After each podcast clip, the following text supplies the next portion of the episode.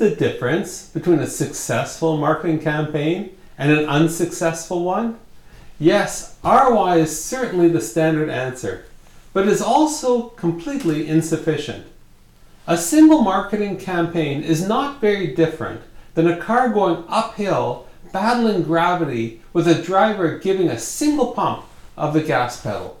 The largest sports utility, the speediest sports car, um, fight the same battle. Let off the gas, and they'll both eventually slow down, stop, and then start rolling backwards downhill.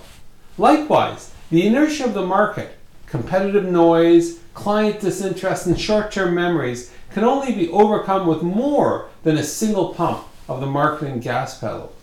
So, what does this look like? Consider content marketing, the continuous creation of target audience relevant content across a number of target relevant channels. Stopping content development means that you are more relevant in the past. Today, you're yesterday's news. Marketing automation. The ability to create nurture marketing email and real world connections with your stakeholders, including prospects and clients, members, candidates, and suppliers.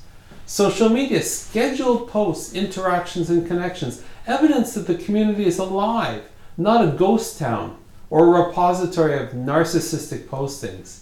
Advertising, this can provide exposure to audiences that earn, earn media cannot. Stop advertising and that exposure goes away.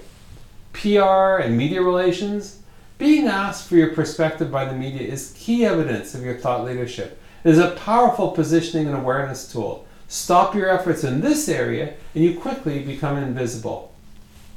If brand can be defined as what you represent, then the momentum from these activities creates a seamless gap between what you promise and what you deliver. While the mix of these five strategies will be different for every organization, momentum builds brand. So here's your challenge.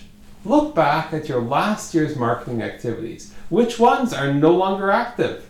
Well, you can't go back in time. You can start tomorrow's momentum today. Restart the ones that build cumulative value, and you will find that the elusive ROI and a competitive advantage will be yours. Success in marketing requires momentum. And here's another marketing insight. Remember the four P's marketing framework? Price, product, place, and promotion? While momentum might start with a P, it is a more powerful and more enduring impact on your marketing success. I'm Randall Craig, and I hope this got you thinking. And if it resonates, let me know why and if I can help. Reach out at www.randallcraig.com.